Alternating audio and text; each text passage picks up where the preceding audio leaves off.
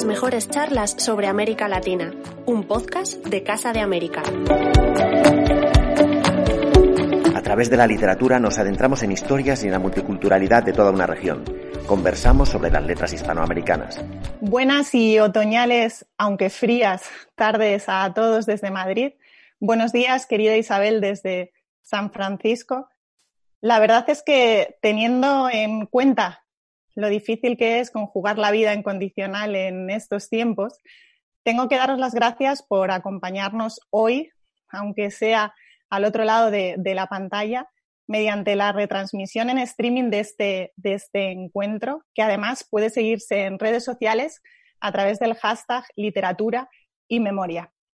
Me gustaría además darle las gracias a la Casa de América, artífice de este encuentro porque sigue batallando a diario para iluminar con buenas dosis de literatura, con buenas dosis de cultura, la oscuridad de este año que nos ha tocado vivir. Gracias también a Ana María Rodríguez, especialista en literatura de la Casa de América, y gracias, sobre todo y ante todo, a Isabel Allende. Isabel es una de mis referentes literarios, una de mis escritoras de cabecera, su personalidad me fascina y he de confesar que eh, me siento un tanto, un tanto abrumada por tener la inmensa suerte, la inmensa oportunidad de estar pues, eh, a su lado hoy, aunque sea virtualmente, para charlar de nuestro amor compartido por, por los libros. Isabel, he vuelto a leerte estos días porque guardo tus libros en mi biblioteca como, como oro en paño y acudo a ellos cada, cada cierto tiempo como refugio inspirador y también lisérgico frente a la desquiciante vociferación que, nos rodea. He tenido la fortuna, porque soy una privilegiada, de entrevistarte en varias ocasiones y de hacerlo además en, en persona. Y recuerdo con especial cariño la primera de todas ellas, a la que acudí con mi, con mi ejemplar de Paula, aquel ejemplar que publicó en su día el Círculo de Lectores con una foto preciosa de, de Paula en la, en la cubierta, ese ejemplar que yo tenía ajado y maltrecho por el pasar de los años, fui con él bajo el brazo para que, para que me lo firmaras, Isabel. Y te confieso que, que, en los días siguientes leí tantas veces aquella dedicatoria tuya, pues que llegué a memorizarla. Dicho esto, Isabel, gracias, eh, gracias enormes y gracias siempre. Si te parece, empezamos con, nuestra conversación. El encuentro que hoy motiva esta charla se titula Literatura, literatura y memoria, así que si te parece, empecemos por, la pregunta obvia. Eh, ¿Cuánto de memoria hay en la literatura en general, Isabel, y en tus ficciones en particular? Bueno, primero quiero darte las gracias, Inés, por leer mis libros, por tenerlos todos ahí detrás de ti, por haberme entrevistado y por ser tan cariñosa conmigo. Gracias. Y también a Casa de América, donde he presentado cada uno de mis libros por ya más de 30 años. Em, ya se me olvidó tu pregunta, pero creo que era a propósito de la memoria. Te preguntaba eh, que, ¿cuánta memoria hay en, la literatura en general y sobre todo en tus ficciones en particular. Yo no sé en la literatura en general, la literatura de otros, pero yo creo que uno escribe lo que tiene adentro, lo que sabe, la experiencia propia, las obsesiones, los demonios, todo ese material riquísimo que está en la memoria. Eh, mis lectores, sobre todo las lectoras, con mucho cariño me, escriben a menudo, me mandan correos diciéndome que quieren contarme sus vidas para que yo la cuente. Y es difícil hacerlo porque no está relacionado con algo que es mi propia experiencia o mis propios sentimientos, mis propias obsesiones. Entonces, aunque sea ficción lo que escribo, todo tiene un hilo conductor porque siempre son los mismos temas, que son los temas de la memoria. Siempre he dicho que yo tuve la suerte de tener una infancia sombría, una, infancia en la que no recuerdo prácticamente nada agradable, nada bueno. Porque de ahí, de, de, esa infancia oscura y llena de miedos y de imaginación y de magia, sale tanto, sale todo el material que es como quien dice el humus, la tierra fértil de donde crecen las historias. ¿Y por qué escojo esas historias y no otras? ¿Por qué tienen que ser esos personajes y no otros que tienen que decir eso? Es porque hablan por mí. Y en el, fondo han salido transformados con disfraces, con otros nombres, con otras caras, de ese residuo de la memoria, que viene de la infancia, viene de muy atrás. Así que yo diría que en mis libros, incluso cuando escribo novela histórica, por ejemplo, que tú dirías, ¿qué tiene que ver eso con mi propia vida? ¿Qué tiene que ver eso con mi memoria? El tema tiene que ver. Eh, te, doy un ejemplo, La isla bajo el mar, que es, eh, una, es una novela histórica sobre la revuelta de los esclavos en Haití a fines del 1800. a, fines del 1700, perdón. Eh, ¿Por qué? ¿Por qué iba a escribir yo eso que no tiene culturalmente nada que ver con Chile ni conmigo? Porque el tema es el poder absoluto con impunidad. Y ese es un tema que se repite en mis libros, que lo vuelvo a agarrar, que es el patriarcado, que es el padre ausente, que es el, golpe militar, que es la guerra. Es, es, ese poder con impunidad que a mí siempre me ha aterrado, incluso antes del golpe militar en Chile. Perdona, me extendí mucho con la respuesta. No, no, al revés, al revés. Yo eh, escuchándote siempre, siempre aprendo mucho, lo mismo, que, lo mismo que leyéndote. Y ahora que te estaba escuchando eh, con mucha atención, me preguntaba si también al abordar esos temas, de alguna manera lo que tú buscas, Isabel, lo que has buscado siempre y lo que sigues buscando ahora, ¿no? Eh, es dar, dar respuesta a esas preguntas que te llevas planteando, pues prácticamente desde, desde tu niñez, ¿no? Cuando mm, siendo bien pequeñita veías todo aquello que, que pasaba. Yo creo que la intención es explorar el sentimiento, la emoción que hay detrás de ese tema o detrás de la elección del tema. Pero nunca encuentro respuesta. Eh, encuentro preguntas y cada vez más preguntas. Eh, a veces los lectores me, escriben o me dicen que yo les cambié la vida, que, que ellos leyeron un libro mío y que todo cambió. Y lo que yo vuelvo a decirles cada vez es que yo no les he dado ninguna respuesta. Eso, eso ya estaba dentro de cada uno. Y la razón por la que leyeron el libro y el libro les tocó el alma es porque ya estaba ese tema y esa inquietud y esa pregunta y posiblemente esa respuesta adentro. Lo único que yo hago es ponerlo en palabras. A mí me pasó eso con el feminismo.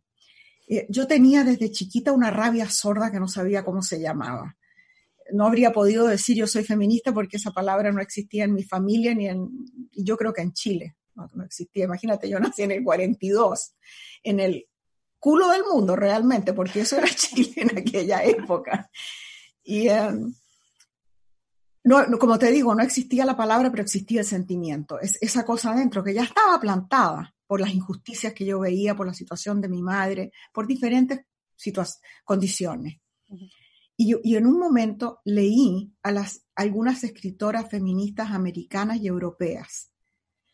Y vi que, y, sentí que me contaban algo extraordinario. Sentí que tenían un lenguaje articulado para hablar de este movimiento fantástico que era el feminismo.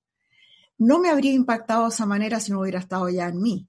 Lo que faltaba era la palabra feminismo, era articularlo, pero ya estaba. Y eso creo yo que pasa con, los lectores que dicen que algo cambió. Ya estaba, siempre ahí la semilla. Fíjate que te, escucho, Isabel, y eh, algo que, a mí me lleva rondando desde hace, desde hace tiempo eh, es un pensamiento que, yo creo que, damos respuesta o que da respuesta eh, con, esta, con esta charla, y es que los recuerdos y por tanto la vida, al fin y al cabo, son la principal fuente de, que se, de la que se alimenta la ficción. Yo creo que sí, porque como te decía antes, cada autor, autora, escoge lo que va a contar. Y en, esa elección hay algo que tiene que ver con, la, con, la, persona, salvo que tú escribas en un cierto género, por ejemplo, digamos la novela policial. si tú escribes novela policial ya es un género determinado que tiene sus propias reglas. Pero en la mayor parte de, la ficción, ya sea eh, em, escrita por mujeres, por hombres, juvenil, toda ficción. Hay, hay una resonancia, un eco con lo personal. Porque si no, escogerías otro tema. Yo no podría escribir una novela sobre una novela intimista, psicológica, sobre una pareja que tiene problemas en, una, en un suburbio de la clase media alta en los Estados Unidos, porque no tengo ninguna referencia de eso, no tiene nada que ver conmigo. yo, yo puedo escribir sobre una abuela refugiada en Nepal. Eso, eso para mí tiene más resonancia. ¿ves? Entonces, uno escoge lo que, lo que sabe, lo que siente. ¿Y cómo, em, eh, cómo tratas tú con tus recuerdos? Es decir, ¿confías siempre en ellos? Y te lo pregunto porque mm, a veces la memoria también nos traiciona. Es decir, ¿cómo sabe un escritor que aquello que está recordando fue lo que pasó y no otra cosa? No lo sabe. Tampoco lo sabes tú, Inés. No lo, nadie sabe porque el proceso en el cerebro entre la imaginación y la memoria es muy similar. Y lo que, lo, tú y yo podemos haber vivido, un, digamos, un accidente de carro. Y tú lo recuerdas de una manera, yo lo recuerdo de otra, y otra tercera persona puede que no lo recuerde para nada. Entonces, eso es muy personal. Y, em, y yo creo que no hay, en el caso del escritor no importa. No importa nada si fue verdad o no fue verdad, si fue, pasó así o no pasó así. Yo he escrito varias memorias y en cada memoria me peleo con Nicolás y con Lori, que es mi, nuera, porque ellos dicen no pasó así. Yo le digo, bueno, ¿qué importa que no pasó así? así es como yo lo recuerdo y además así suena mejor. Si lo cuento exacto como pasó, es una lata, un plomazo. Hay que, hay, que, hay que transformarlo en ficción. Y yo creo que con el tiempo Nicolás ha entendido que mi, mi cabeza funciona en historias, no en hechos concretos. Yo no recuerdo fechas, no recuerdo lugares, no recuerdo caras, ni nombres, ni nada, pero recuerdo la historia. Si alguien me cuenta algo que para mí es impactante, nunca lo olvido. Entonces, ¿qué, ¿qué importa si son hechos reales o no? Importan para la política, importan para la ciencia, para la vida, pero no importan para la ficción. Al contrario, para la ficción lo tienes que cambiar. ¿Y cómo, los, cómo, cómo, cómo, empleas esos recuerdos? Es decir, ¿cómo tratas con ellos a la hora de usarlos como herramientas literarias? Vienen solos, porque nunca tengo un plan de lo que voy a escribir. Yo empiezo mis libros el 8 de enero. El 8 de enero, algunas veces, llego a mi computadora, he preparado este cuchitril donde yo trabajo y no tengo nada adentro. No, no sé lo que voy a escribir, estoy totalmente en blanco. Lo único que sé es que si yo me presento en, ese, en este lugar todos los días por el tiempo suficiente, si le dedico el tiempo suficiente, algo va a salir. Y ahora, ¿qué es lo que va a salir? Primero no lo sé. Y después cuando ya empiezo a vislumbrarlo, es borroso, está envuelto en neblina. Y hay que ir despejando esa neblina de a poco, soplándola de a poco. Y, y se, va, y se van perfilando los personajes y la situación de a poco, pero yo no tengo un mapa, un, guion. Voy a tientas. Entonces, ¿cuáles son los recuerdos que van a venir a alimentar esa historia? No tengo idea, a priori. Pero después cuando yo leo el libro digo, va, parece que esto ya lo tengo en otro libro, porque es un recuerdo recurrente. Eh, recurrente, entonces digo, esto, esto ya está, cuidado, hay que sacarlo. Qué sé yo, algún trauma de infancia, o algún personaje de infancia que ya está en muchos de mis libros. Y a veces el personaje aparece y yo digo, ya, que se quede, no importa. Por ejemplo, el personaje de la nana. Yo tuve de chica una nana que, que me crió prácticamente, que yo adoré, se llamaba Juana Riquelme. Y esa Juana Riquelme, esa nana, aparece en muchas de mis novelas. Y cada vez que aparece yo digo, hola Juanita, hola nana. Ya sé que es ella llega con distintos nombres, de y no importa, que venga, que venga. Bienvenida, bienvenides, como dicen ustedes. Fíjate que dices que, vas a tientas a la hora de escribir, pero es maravilloso porque luego eh, tu literatura desprende luminosidad, pese a tratar temas en muchas ocasiones eh, eh, muy duros, históricos terribles, pero el lector lo que percibe es una, es una literatura luminosa. Yo creo que se ha dicho mucho de lo que, de, lo que yo escribo es que tiene redención. O sea, no hay finales muy felices. Generalmente mato a la gente a mitad de camino. Se me mueren los personajes, sobre todo los galanes. Los galanes son los primeros en irse.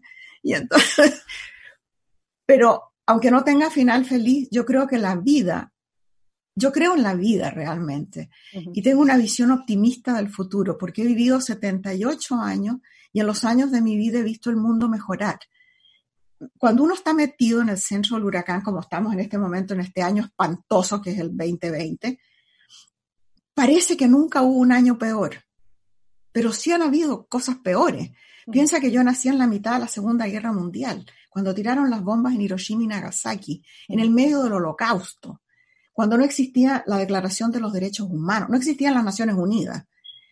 Y eh, eh, desde entonces hasta ahora, mira todo lo que ha pasado, mira todo lo que ha pasado desde que yo empecé a pensar en términos feministas y las muchachas que están ahí en el Me Too hoy día en la calle. La evolución ha sido extraordinaria. Entonces tengo que tener una, una visión realista que para mí es optimista. Yo no creo que estemos peor. Hay menos pobreza en el mundo que antes hay menos enfermedad, vivimos más largo, hay más información, hay más mujeres que han oído hablar del feminismo. Y aunque tenemos que estar alertas porque nos quitan los derechos apenas pueden, ya por lo menos estamos informadas, estamos conectadas entre nosotras. Eso es muy importante. Y Así que mi visión es, optimista. Y yo creo que eso se refleja entre líneas. Eh, hay veces, Inés, que escribo, qué sé yo, muchas horas. Me voy a dormir. Me despierto a las 3 de la mañana con una sensación de angustia, de que algo, algo no está bien. Tal vez tuve un sueño, no sé, pero tengo las... Entonces vengo corriendo aquí arriba. Este es un ático, una buhardilla. Vengo a mi buhardilla y veo lo que escribí el día anterior. Y me doy cuenta que no, era, no, refleja la emoción que yo quería dar. Eh, es, oscuro o plano un gris plano. Mira, cambio tres adjetivos en el párrafo y ya adquiere eh, presencia, luz. Y eso hago con mi vida. Porque hay días que me dan ganas de matar a Roger, por ejemplo, mi marido, o de matar a los perros. Y, y, entonces, me, porque es la narración que uno hace de su propia realidad. Uno dice, pero este hombre tan desordenado que deja los calcetines tirados en la escalera, estos perros que ensucian. Bueno, cambia la narración y di, este hombre maravilloso que me está acompañando en medio de la pandemia, mira lo que sería estar sola. Estos perros que me hacen reír, claro, ensucian, pero me hacen reír. Te estaba contando que tengo una perrita chica que es muy flatulenta, la pobre. Y entonces hay que vivir con el olor a pedo de la, de la perra. Y entonces a veces me da rabia y digo, no puede ser que tengamos que soportar esto. Y otras veces digo, es cómico, ¿qué importa? ¿qué importa? Podría, podría ser un perro que te muerde, sería peor, ¿no? Entonces, es la, siempre es una manera de darle la vuelta. Es la sal de la vida, es también. Exacto. Es la sal de la vida, nunca mejor dicho. Fíjate que ya te queda poco para que se aproxime ese 8 de enero del Estoy aterrada, estoy aterrada, no tengo nada. Es que además después del año que hemos vivido, yo entiendo que ponerse a escribir debe de ser eh, una empresa. No te creas, no te creas, fíjate, mira, espérate mi último manuscrito. Lo terminé ahora en la pandemia. Lo empecé el 8 de enero. Qué ganas de leerlo. No, olvídate, todavía no está listo, pero va listo para el 8 de enero. Entonces, eh, la, pandemia me ha servido, porque me ha servido para tener tiempo y silencio, que, son tan valiosos y tan raros, tan difíciles de tener eso. Y y, esto, en ese sentido me ha servido. Y yo creo que tenemos para varios meses más de encierro, ¿eh? porque una vez que tengamos la vacuna y que todo el mundo esté vacunado, no, no creas que se va a hacer de un día a otro. Isabel, y volviendo a la ficción y a la realidad que, que esa ficción retrata, mm, ¿debe haber una, una frontera? ¿Debe haber un límite muy claro entre una y otra? Me refiero al, al ponerse a escribir entre una frontera entre qué, entre la entre la, entre la realidad y la ficción que retrata esa realidad. Es decir, aquí empieza una y aquí acaba la otra. Yo creo que depende. Por ejemplo, en el género histórico, que, de la novela histórica, tienes que ser muy precisa con los datos, fundamentales, porque los hechos, las fechas, la información, eh, la investigación, te da el escenario donde se van a mover tus personajes. Y los personajes pueden hacer lo que les dé la gana si ese escenario está sólidamente construido, porque el lector se abandona a la ficción si la cree. ¿Cómo haces tú que sea creíble con el detalle preciso? Y en ese sentido, la realidad es muy importante para crear esa, esa confianza del lector. Pero cuando ya entras en el plano de contar una historia, yo a veces he contado historias, por ejemplo, que pertenecen a otra persona. En el largo pétalo de mar, la historia me la contó un amigo que se llamaba Víctor Pay, pero yo me, di absoluta libertad para cambiarle la profesión, para cambiarle esto, para cambiar lo otro, porque no estaba escribiendo su biografía, estaba escribiendo ficción. Y eso me da una gran libertad. No tengo esa libertad cuando escribo memoria. Y ahí estoy mucho más limitada y por eso no me gusta tanto. no me gusta. Entiendo que, también entiendo Isabel que para reflejar hechos eh, históricos en las novelas, eh, hechos que han ocurrido en la realidad, el escritor necesita una, una cierta distancia. ¿Qué distancia tanto temporal como emocional es la adecuada? Depende de cada uno. Pero mira, no, no hubo literatura del holocausto hasta mucho después de la guerra, porque la gente necesitó internalizar esa cosa horrible y transformarla. yo creo que ya hay una enorme literatura post dictaduras y golpe militar en Latinoamérica, pero cuando estaba sucediendo no se podía escribir sobre eso, era muy difícil. En el caso mío depende mucho. Yo pude haber escrito La Casa de los Espíritus en 1973, cuando vino el golpe militar en Chile. No pude escribirla hasta muchos años más tarde, hasta 1981. Necesité el exilio, la nostalgia, el desarraigo, eh, el no poder adaptarme en ninguna parte, el echar de menos terriblemente lo que, lo que había perdido, todo lo que había perdido. Y necesité la muerte de mi abuelo para poder escribir ese libro. Entonces ahí había una distancia en el tiempo y una distancia emocional, a pesar de que todavía había dictadura en Chile. O sea, era plena dictadura en Chile, yo no podía regresar. Entonces, no, era tanto la, distancia en el hecho de la dictadura como en el tiempo y en el espacio emocional. Y ahora, cuando murió mi mamá, mucha gente, incluso los editores, me han dicho, bueno, tu próximo libro es tu mamá, Panchita, porque yo tengo 24 mil cartas acumuladas en un garage que son la correspondencia entre mi madre y yo. Mm. Y de, décadas, décadas escribirnos todos los días. Y todo eso está guardado en cajas en un garage.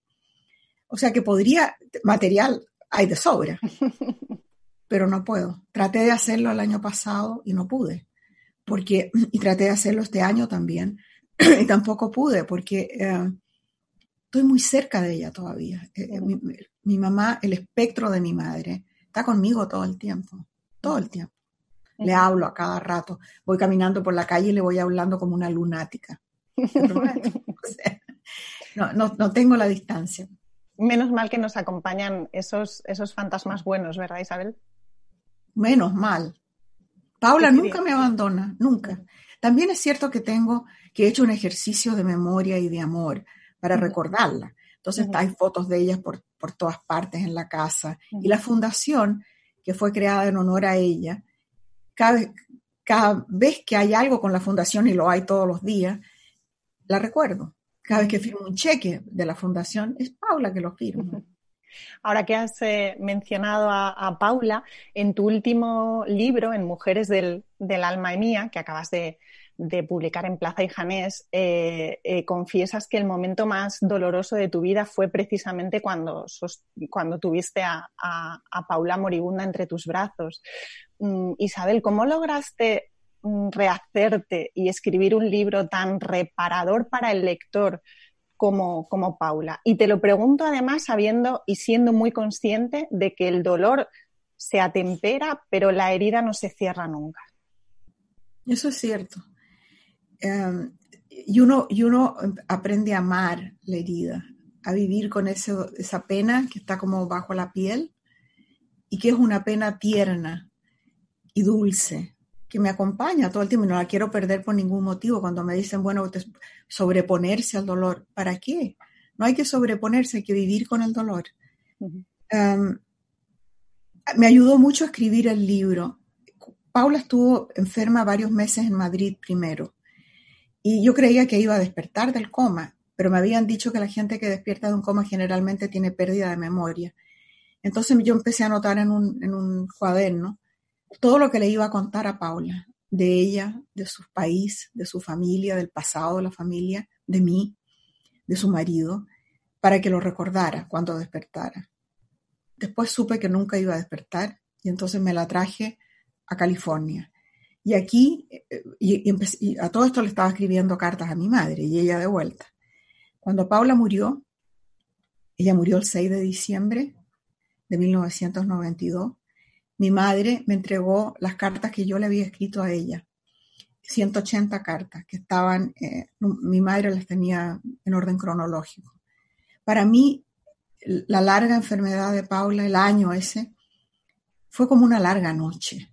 No, no, podía distinguir un día de otro, una cosa de otra. Lo único que me acordaba era del viaje en avión, de haberla traído en coma desde Madrid, en un viaje comercial de United, una cosa que ya hoy no se podría hacer. Y entrar con ella a los Estados Unidos sin visa, pues ni siquiera podía firmar un formulario, Paula. Eso me recordaba, lo único del año. Todo lo demás era un, borrón. Y las cartas de mi madre me, hicieron caminar día a día lo que había pasado.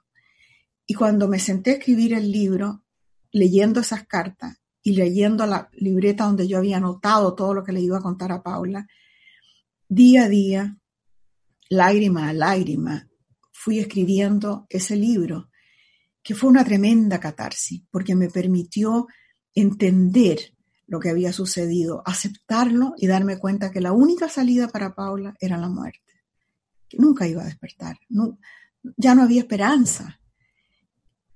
Y el, y el, libro me permitió entenderlo y aceptarlo. Y además darme cuenta de una cosa muy importante, Inés, que lo que me pasaba no era excepcional, no era un castigo divino, no era, ah, ¿por qué a mí? ¿Y por qué no? ¿Y por qué no? es el dolor más antiguo de la humanidad. Millones de mujeres a lo largo de los siglos y hoy día también pierden a sus hijos. Y el dolor es exactamente el mismo cada vez. Y queda con uno. Ese dolor siempre queda. ¿Por qué iba a ser mi caso excepcional? ¿Qué tenía de excepcional? Nada. Y a lo largo de los años, mira los años que hace que escribí ese libro, cuánta correspondencia habré recibido de gente que ha pasado por dolores tremendos, no necesariamente la muerte de un hijo, pero puede ser un divorcio traumático, la muerte de los padres, un accidente horrendo. Anda a saber tantas formas de dolor y de pérdida que tenemos en la vida. Y cuando me llegan estas cartas me, me refuerzan la noción de que nada de lo que me pasa a mí, por tremendo que sea, es único ni especial, para nada. Es parte de la vida y bueno, lo vamos a enfrentar cuando viene. También yo creo, Isabel, que, después de ese libro em, tu relación con la muerte cambió, ¿verdad? Lo cuentas también en, Mujeres del Alma Mía, ¿no? Ya te enfrentaste a partir de ese momento a la muerte de, otra manera. Me gusta mucho cómo describes eh, a la muerte en, este último libro, que dices que no es... Eh, que no es un que no es un que no es un espectro oscuro y feo como este que nos han enseñado siempre con la guadaña, ¿no? Sino que es una dama. es una señora que, que huele a camelias, a gardenias. Eso es, eso es. Eh, Cambió tu relación con la muerte. Bueno, de partida se me acabó para siempre el temor a la muerte. O sea, la veo venir con curiosidad. me ayudó a ayudar a mi madre en su tránsito de la muerte. Y a mi padrastro, que lo adoré, al tío Ramón, que se murió de 102 años, aterrado, pobrecito. Tenía miedo de la muerte, mi mamá no tenía. Mi, relación con la muerte sin duda cambió. Em, lo que temo de la vejez, de la decrepitud, de la ancianidad, es la dependencia. No quiero molestar a mi pobre Nicolás con con el peso de mi propia ancianidad.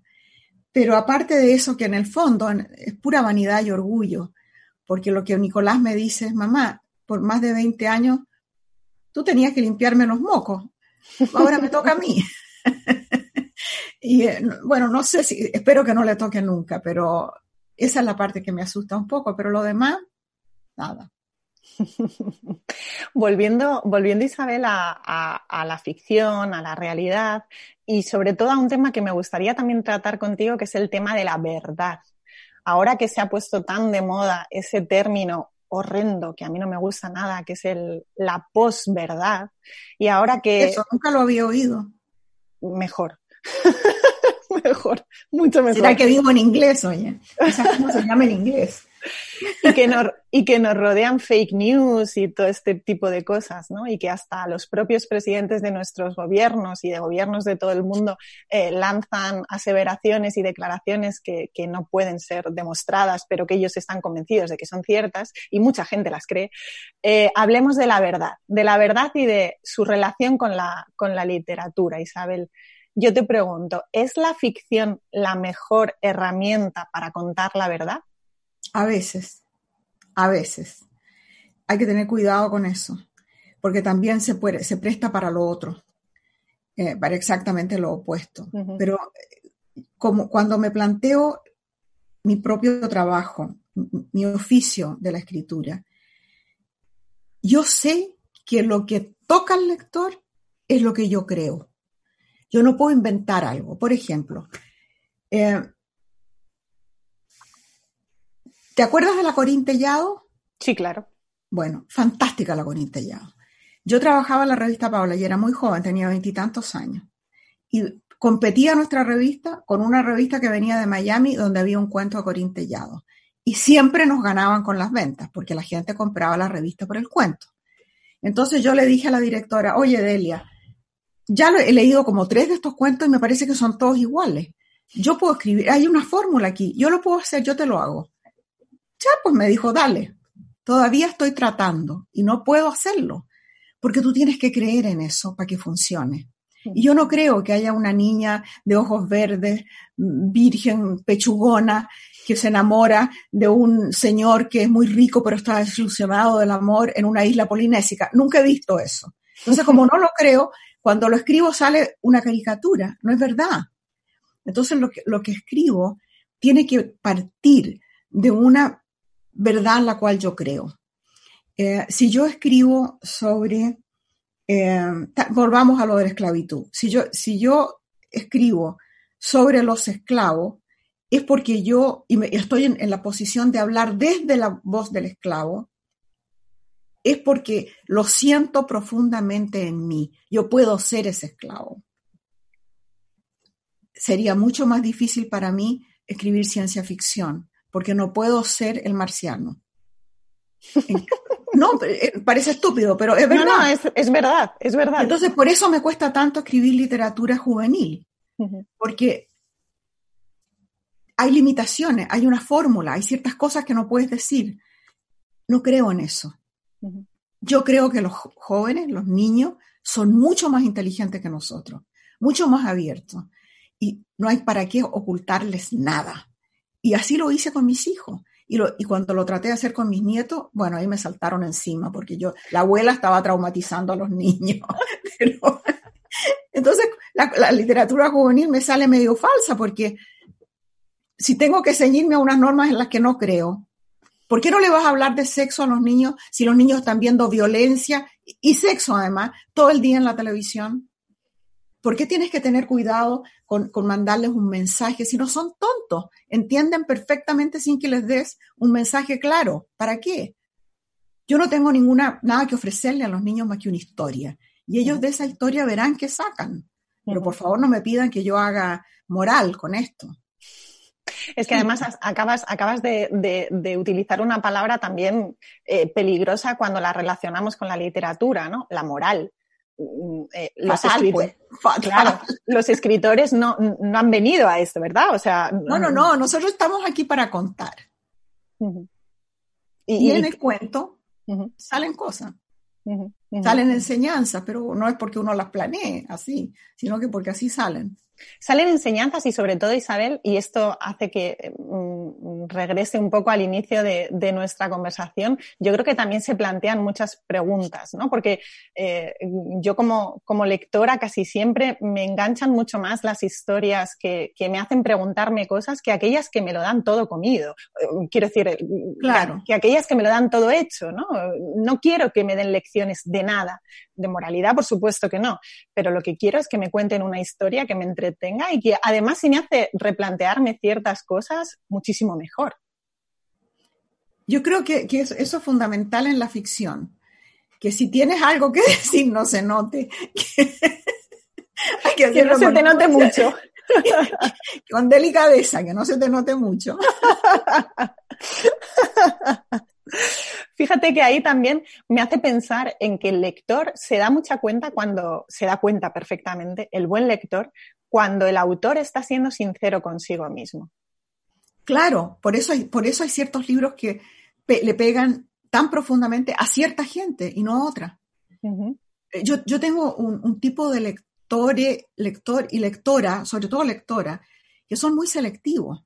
Eh, ellos ya piensan como yo. Los que no piensan como yo ya saben cómo soy y no me van a leer. Así que no tengo que predicar nada, si estamos todos de acuerdo en lo básico. ¿Y, tienes en cuenta a esos lectores cuando te sientas a, escribir cada 8 de enero? Yo sé que están ahí y tengo la, ese calorcito adentro de saber que no tengo que pelear para que me publiquen el libro y que no tengo que pelear para que mis fieles lectores lo lean. Eso es maravilloso pero cuando me siento a escribir estoy totalmente concentrada, metida dentro de la historia. Y lo único que quiero es hablar como hablaría cada uno de los personajes. Mira, cuando yo era muy joven, escribí una obra de teatro, escribí como tres obras de teatro, pero la primera se llamaba El embajador. Y era, eh, un, eran los tiempos de las guerrillas en, en Sudamérica. Y él, era la historia de un diplomático que es raptado por un grupo guerrillero en un país como el Uruguay, ponte tú el Uruguay y lo tienen metido en, una, en, una, en un sótano. Y toda la obra sucede en ese sótano y es la interacción entre los guerrilleros, que eran cuatro, y el, este embajador que no sabe cómo aterrizó ahí, ¿no?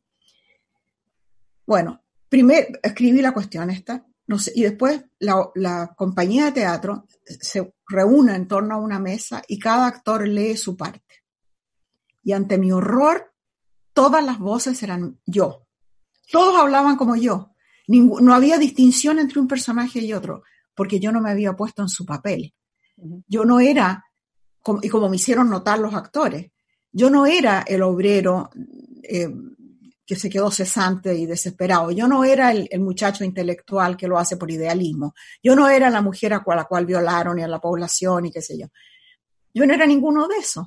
Entonces, esa fue la gran lección que me sirvió después en la literatura, que la forma en que tú creas un personaje es siendo el personaje, como un actor que es el personaje.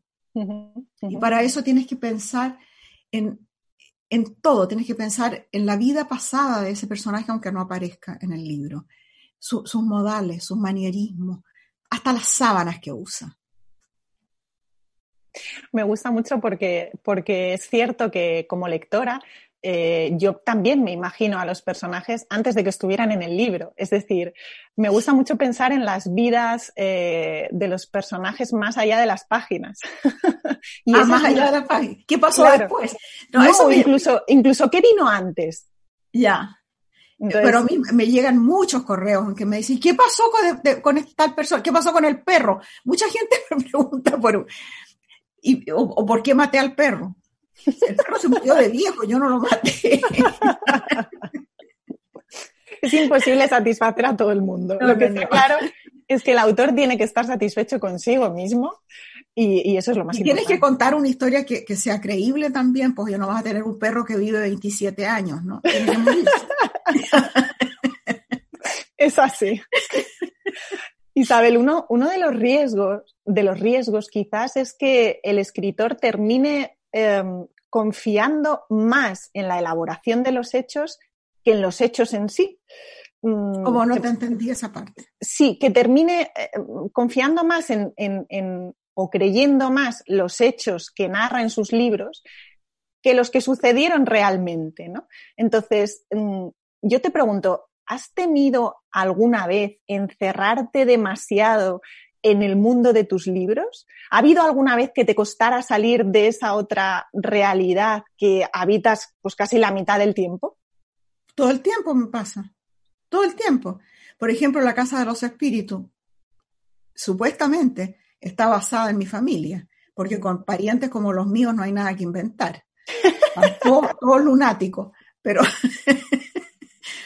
pero, ¿será verdad? ¿Cuánto, cuánto inventé? ¿Cuánto nunca pasó? ¿Cuánto, ¿Cuánto exageré? ¿Cuánto le pasó a otro y no a ese?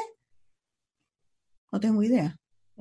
No tengo idea. Y, y, ese, el mundo de mis recuerdos ha llegado a ser la casa de los espíritus. La casa de mi abuelo nunca fue tan grande ni tan magnífica como la casa de los espíritus, pero para mí esa es la casa. Eh, el perro Barrabás era un gran danés, pero no, llegó a crecer como un dromedario, como yo le pongo a la casa de los espíritus, pero yo me lo imagino así. Entonces ya pasa esa ficción a reemplazar la realidad. Y ya después vino la película. Hicieron la película y muchos de mis parientes que no me hablaron por 20 años, eh, furiosos por la novela, cuando sale la película, la ficción de la película es mucho más grande que la del libro la que y de los recuerdos también. Entonces ahora resulta que la fotografía de Meryl Streep y Jeremy Irons está en el piano de muchas de las personas de la familia porque eso reemplazaron a mis abuelos verdaderos, que eran mucho menos sexy y, glamorosos que Meryl Streep y Jeremy Irons, por supuesto. Entonces, ¿por qué no? Está bien. Si, si no importa nada, mira, pasamos por la vida tan rápido y nos morimos sin dejar ni una estela, que qué más da? Con que, actuemos sin herir a nadie, tratemos de hacer el bien, tratemos de servir, tratemos de, de que cuando nos vamos, al menos este pequeño círculo donde yo vivo esté un poco mejor de lo que estaba cuando yo llegué, ya eso basta. Pero estar pensando en que lo que uno dice o hace o escribe trasciende, no, no creo. Esa es una gran lección, yo creo que también hemos aprendido este año, ¿verdad? O sea, mm, yo creo que si algo, si para algo ha servido, está sirviendo este año tan horrible que estamos eh, viviendo todos, es para que seamos quizá un poco más conscientes de nuestra mortalidad, ¿no? Que nos creímos inmortales y, y somos mm, mm, plenamente mortales, o sea, y este año se ha demostrado más que nunca un virus que no conocíamos hasta hace unos meses, que además es invisible, que no podemos controlar, pues ha venido a recordarnos que, nos podemos morir en un rato. Así es, así es. Y, además, que tanta cosa que acumulamos, ¿qué importa? O sea, si nos vamos a morir de todas maneras, no te puedes llevar nada. Mi mamá era una compradora obsesiva. Si íbamos al desierto de Atacama y no había absolutamente nada más que sal y piedras, mi mamá encontraba la única tienda donde podía comprar alguna chuchería. Imagínate cómo acumuló en la vida, siendo esposa de diplomático en diferentes países, alfombras y cristales y cosas, ¿no? Se murió y no había quien quisiera nada, porque ya nadie, no cabe en las casas ni en las vidas, nada de todo eso. Y, al, tratar de deshacerme de las cosas de mi madre, quedó tan en evidencia lo absurdo del consumerismo, del materialismo en que vivimos, de esta obsesión con, con, tener más. Mira, en la pandemia, una de las cosas que he aprendido, primero que nada, es que la ropa no importa nada. Lo único que importa es lo que, te, lo que tú estás viendo, que esta parte de arriba para abajo. parte para arriba. para abajo estoy en pantalón de pijama y zapatilla. Entonces, tanta cosa que uno creía que era tan importante y resulta que no. Y que puedes vivir con mucho menos y que, los espacios no tienen para qué ser tan grandes, ni tener tantas maquinitas, ni tantas cosas. Oye, Isabel, y una cosa que, se me ha quedado pendiente de preguntarte antes de, de mm, trasladarte algunas preguntas que han llegado también a través de, las redes sociales de todos los espectadores que nos están viendo a este y al otro lado del, charco. Eh, sí que me, gustaría eh, plantearte, porque me provoca mucha curiosidad, ¿qué es lo que tú buscas como lectora cuando te acercas a un libro, a una novela? Primero que me entretenga. Si voy en la página 60 y estoy muerta de lata, la dejo, porque el primer deber del escritor es atraer al lector. Y eso lo aprendí como periodista. No sacas nada con tener una historia fabulosa si nadie la quiere leer. Y además en el periodismo estás compitiendo con otros medios, con otras historias en la misma página. Y si no eres capaz de atrapar a tu lector por el cuello y, tenerlo contigo hasta el final, perdiste la historia. Entonces, lo primero que busco es eso, que, la forma de escribir, las primeras frases, el planteamiento me atrape.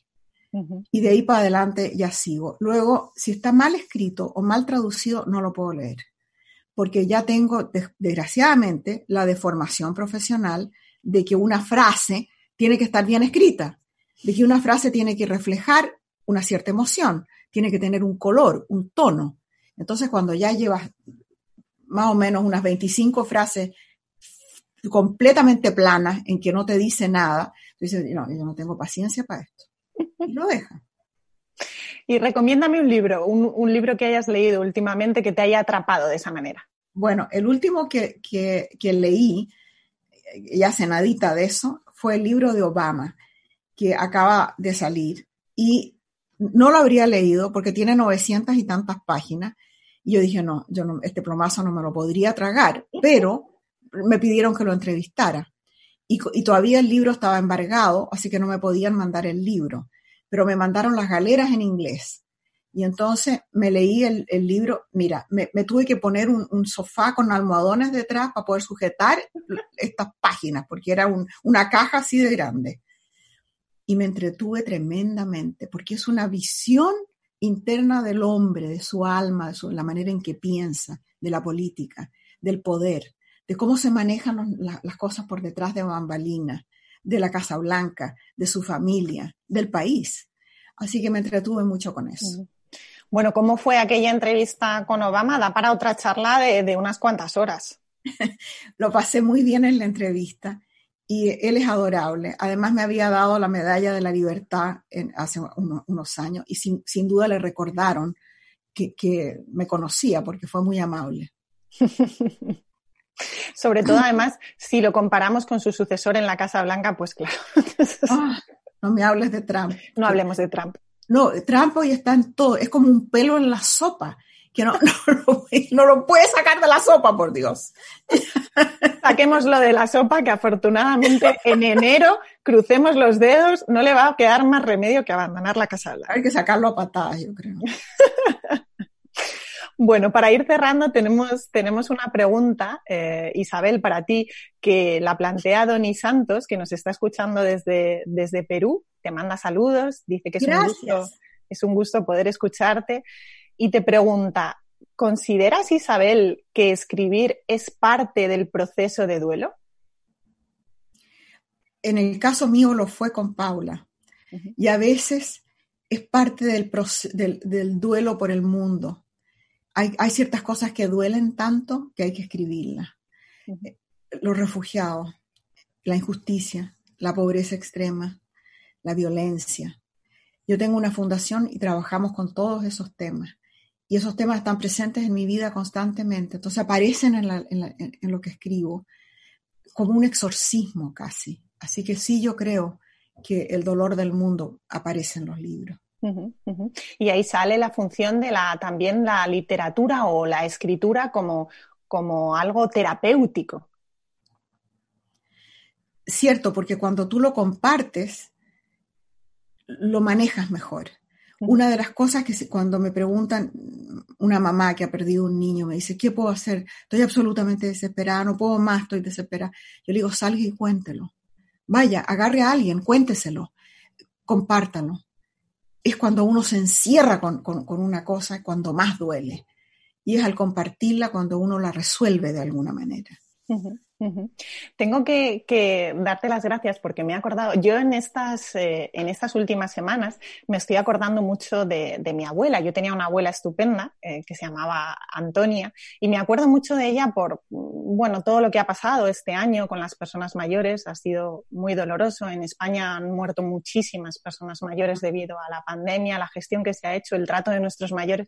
A mí me provoca, eh, me provoca mucho dolor, me provoca mucha tristeza. Y me estoy acordando mucho de ella en, estas últimas semanas, de, cómo, bueno, pues ahora que estoy teletrabajando en casa, en casa hace fresquillo, y entonces me pongo la mantita como ella hacía, o me pongo la toquillita como ella hacía por encima. Y te lo quería contar porque al leer eh, Mujeres del Alma Mía, tu último libro, hablas de una, de una palabra, utilizas una palabra que mi abuela usaba mucho, que es la palabra bulla. Dices que... Bulla. sí, y me gusta muchísimo porque me la has traído a la memoria. Bulla es como el ruido indiscriminado. y además es la bulla del chisme también. Ella, ella la usaba mucho. No metas tanta bulla, niña. me, hizo mucha gracia encontrarme con esa palabra, con esa palabra en el libro. Pablo Durán, eh, otro espectador que nos está viendo, eh, pregunta, Isabel, ¿qué opinas acerca de literatura y memoria en una época en la que la velocidad y la mirada son tan rápidas, tan rápidas? ¿Sigue existiendo espacio para la memoria? Más que nunca, más que nunca no solamente existe espacio para la memoria, sino que existe espacio para registrar la vida, para, para llevar un registro permanente de todo lo que ocurre constantemente. desde el punto de vista histórico, nunca habíamos pasado, tenido esta cantidad de información. Yo pienso en los historiadores del futuro. Muchas veces me dicen, bueno, ya no existen los manuscritos, porque primero que nada todo se hace a máquina o en la computadora, digamos. Y luego, a medida que vas corrigiendo, corriges en la pantalla y van, no quedan, como antes, manuscritos que tú pudieras estudiar el proceso intelectual del escritor o la escritora, de cómo llegó a ese producto final, porque no tenemos las muestras de cómo llegó. Pero en la vida real, todo lo que sucede queda registrado de alguna manera, en un video, en, una grabación, en un periódico, en una, de alguna manera queda.